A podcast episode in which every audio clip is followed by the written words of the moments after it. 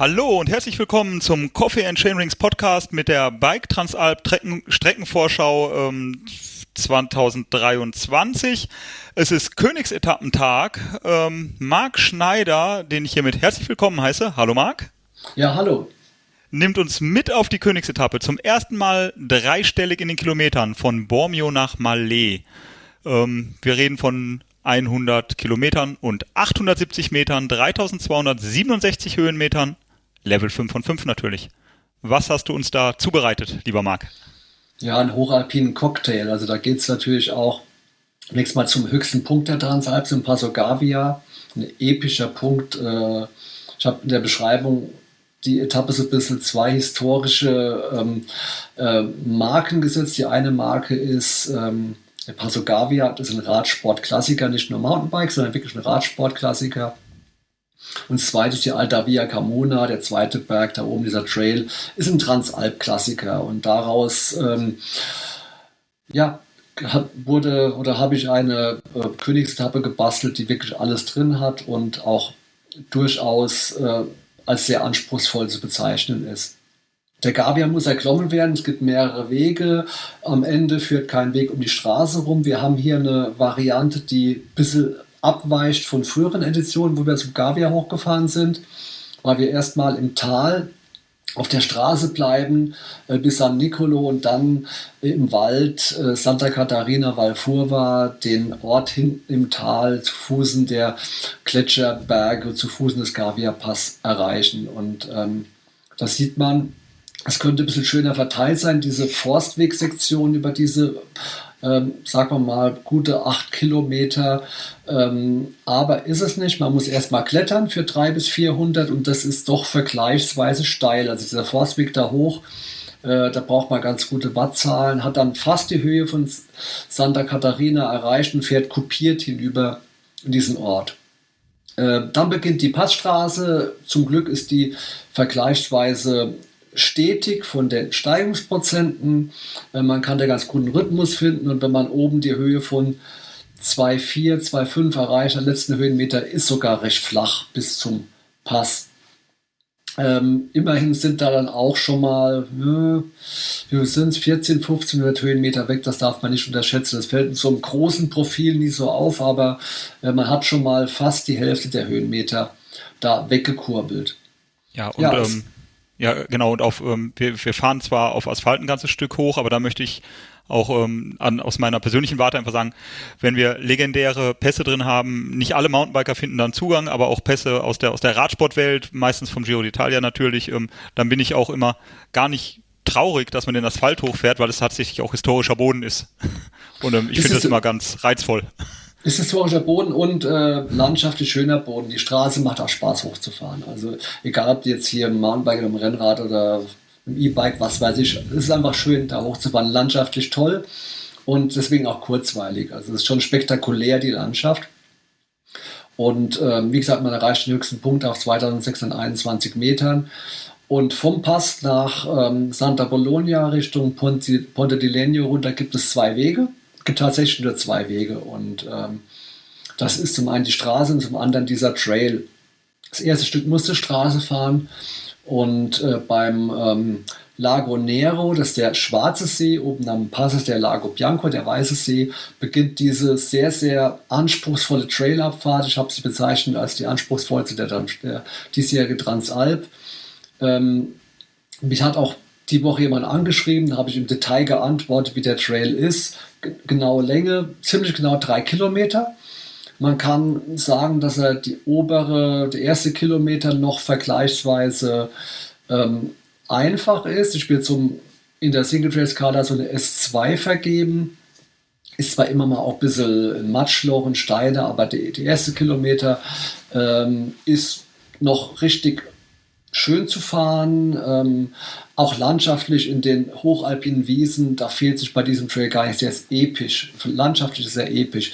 Die letzten zwei Kilometer ist er sehr, sehr fordernd, ist ein S3er, definitiv, mit einigen kurzen Stücken, die über S3 hinausgehen. Das heißt, äh, er ist sehr, sehr anspruchsvoll. Im Grunde, das gebe ich gerne zu, ein Stück zu anspruchsvoll für die Transalp, für äh, Racebikes, aber man muss halt immer sehen, die, ähm, die Variante wäre die Passstraße, sonst gibt es halt auch nichts. Und dann ist dann die Entscheidung, ähm, einen Trail, der äh, sehr, sehr anspruchsvoll ist, wo der eine oder andere vielleicht sogar schieben muss, bergab, oder die Straße. Und dann muss äh, beim Transalp-Herzen doch die Wahl zum Trail fallen. Also das ist dann schon ein episches Ding, wie gesagt, sehr, sehr anspruchsvoll. Aber eben, ähm, ja, das ist der bessere Weg für Mountainbiker vom Pass herunter. Und dafür werden dir die meisten Mountainbiker im Endeffekt auch danken, auch wenn einige fluchen werden und ähm, allen recht machen kann man sowieso nie. Aber selbst wenn man einer von, also ich habe es auch schon erlebt, ähm, bei meinen früheren Transalpen und auch bei aktuellen noch, ähm, selbst wenn man zu denen gehört, die vielleicht nicht alles fahren können, hinterher ist das Erzählen und sagen, boah, was war das für eine Strecke, oder, oh, und da bin ich runter und das ist unfahrbar. Das gehört zu diesem Transalp-Gesamterlebnis ja auch dazu. Und, und äh, zu sagen, man hat sich in der Natur bewegt und etwas geschafft, was nicht vorher äh, schon festgeschrieben stand, dass man schaffen kann. Also das ist ja nicht nur das Sport, sondern auch das Naturerlebnis, was die Transalp genau. ausmacht, in genau. meiner wie gesagt, Empfindung. Die, wie gesagt, die Variante wäre die Straße. Und die Straße darf man auch nicht unterschätzen, wenn du die jetzt äh, touristisch abfährst, alles easy. Aber wenn du motiviert bist und Tempo machen willst, wird die ganz schnell gefährlich, weil es eine sehr, sehr enge Bergstraße ist. Von daher, ähm, also hier ganz klare Entscheidung pro Mountainbike aber auch die klare Ansage, es ist der anspruchsvollste Trail der Transalp dieses Jahr oder nächstes Jahr. Ähm, ja, dann sind wir da. Unten äh, St. Apollonia, Pezzo bei Ponte di Legno gelegen. Landschaftlich ist es eine ganze Sektion vom aller, aller feinsten wir klettern über kleine Seitenstraßen nach Case di Viso, so ein altes Bergdorf, was hergerichtet wurde, renoviert wurde. Mittlerweile Ferienwohnungen drin sind, wunderschönes alte Steingebäude, wunderschöne Szenerie in diesen hochalpinen Wiesen, die jetzt kommen. Und allein die Kletterpartie hinauf zu Alta Via Camona ist zwar bisschen steiler, so ein bisschen unrhythmisch, immer wieder kleine, kleine Rampen, die drin sind aber das ist landschaftlich vom aller, allerfeinsten. Und wenn man oben ist nach 2000, fast 2400 Metern, kommt halt diese Alta Via Camuna, dieser alte Weg, ich glaube, es dürfte auch ein alter Säumerweg sein, der darüber führt Richtung Passo Tonale. Und wenn man um den Berg rumfährt, zunächst hat man Blick über Ponte, äh, Ponte di Legno, man ist immer im Panorama und fährt dann um den Berg rum und schaut in die in die Adamello-Gruppe rein, in die Gletscherwelt der Adamello-Berge. Es ist vom aller, allerfeinsten und äh, es war jetzt schon dreimal, meine ich, bei der Transalp dabei, diese Strecke. Und sie gehört in die Jubiläumsedition definitiv rein, weil sie ist vom aller, allerfeinsten und äh, hat da wirklich drei, ähm, oder wie soll man sagen, fünf Sterne verdient. Das ist das aller, allerbeste, was, was es gibt in der Transalp-Welt. Ähm, ja, sind wir ein paar Tonale, haben die hochalpine Sektion nach gut 60 Kilometern abgearbeitet. Das große Erlebnis ist vorbei. Jetzt heißt es, das Val di Sole erkunden. Wir wechseln von der Lombardei am Passionale ins Trentino, in das Val di Sole, das Sonnental und müssen uns die letzten 40 Kilometer noch erarbeiten, bis wir im Etappenort Malé ankommen es ist jetzt nicht langweilig darunter. Es ist einfach auch nochmal schön zu fahren. Die anspruchsvollen Stücke sind allerdings abgearbeitet. Vor allem hier die Strecke durch den Wald äh, über Velonstavel bis Osana, bis ins Tal hinab, äh, Höhenmeter abbauen, die ersten 800 Höhenmeter, bis wir auf 1000 sind bei Osana ungefähr. Eine schöne Strecke. Kein anspruchsvolles Mountainbiken, aber eine schöne Strecke, die auch immer wieder Blick, äh, Blicke in die Berge freigibt wenn man hinab ins Val di Sole fährt. Dann kommt ab Osana, Pellizzano, Mezzana, kommt ein Stück Radweg.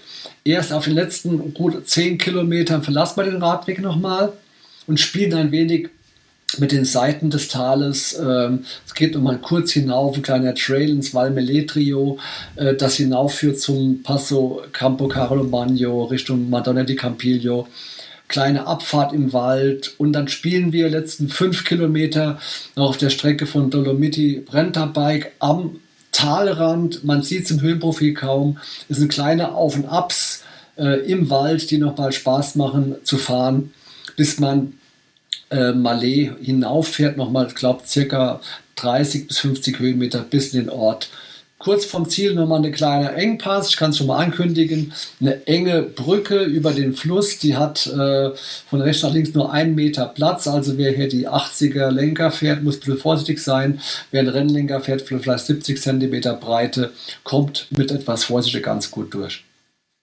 Alles drin in der Etappe, wie gesagt, die hochalpine Sektion, ca. 60 Kilometer. Dann die Talsektion, auch schön zu fahren, abwechslungsreich zu fahren für nochmal 40 Kilometer. Und dann hat man Malé erreicht am Ende dieser Königsetappe. Ja, diese letzten 10 Kilometer, ähm, die lassen mich ja ähm, helläugig, kann man gar nicht sagen, Hell, hellhörig werden. Ähm, das sieht ja für mich wieder so aus, als wenn man denkt, man hat es schon geschafft und muss am Ende doch nochmal arbeiten. Ja, ähm, ist es. Ja, aber, aber nicht brutal. Also man muss nochmal arbeiten, aber nie, nie brutal. Also das geht. Das geht. Ja. Aber ähm, jetzt denken, jetzt einfach das Tal weiter rausrollen in den Ort ähm, hat bei mir das Mountainbiker-Herz doch geschlagen, dass man nochmal den Radweg verlassen muss, um nochmal ein bisschen im Wald zu spielen. Also das macht es auch dann nochmal abwechslungsreich und ähm, macht es auch zu einer Mountainbike-Etappe am Ende und äh, nicht zum langweiligen Radweg abkurbeln. Also es ist ganz schön, ja. nochmal zu fahren da hinten, das muss man sagen. Und das, und das wollen wir ja auch. Und dann haben wir alles gehabt. Dann sind wir auf 2600 Metern gewesen, haben die Alta Via Comuna gefahren und sind im Trentino angelangt, Marc. Genau. Vielen, vielen Dank für diese Zusammenfassung der Königsetappe, die den Namen meiner Meinung nach verdient hat. Ähm, wenn sie da in Wirklichkeit auch nur halb ranreicht, wie ich sie mir vorstelle, dann wird es ein grandioser Tag. Ja, vielen Dank. Ja, sie, sie, sie, hat auch die Wertung da intern in dieser Woche äh, nicht schwer zu verteidigen. Also da gibt es nicht mehr diese Woche. Das ist schon, das ist schon alles drin.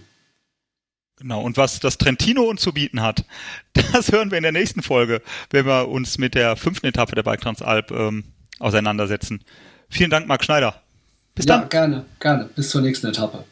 Tschö.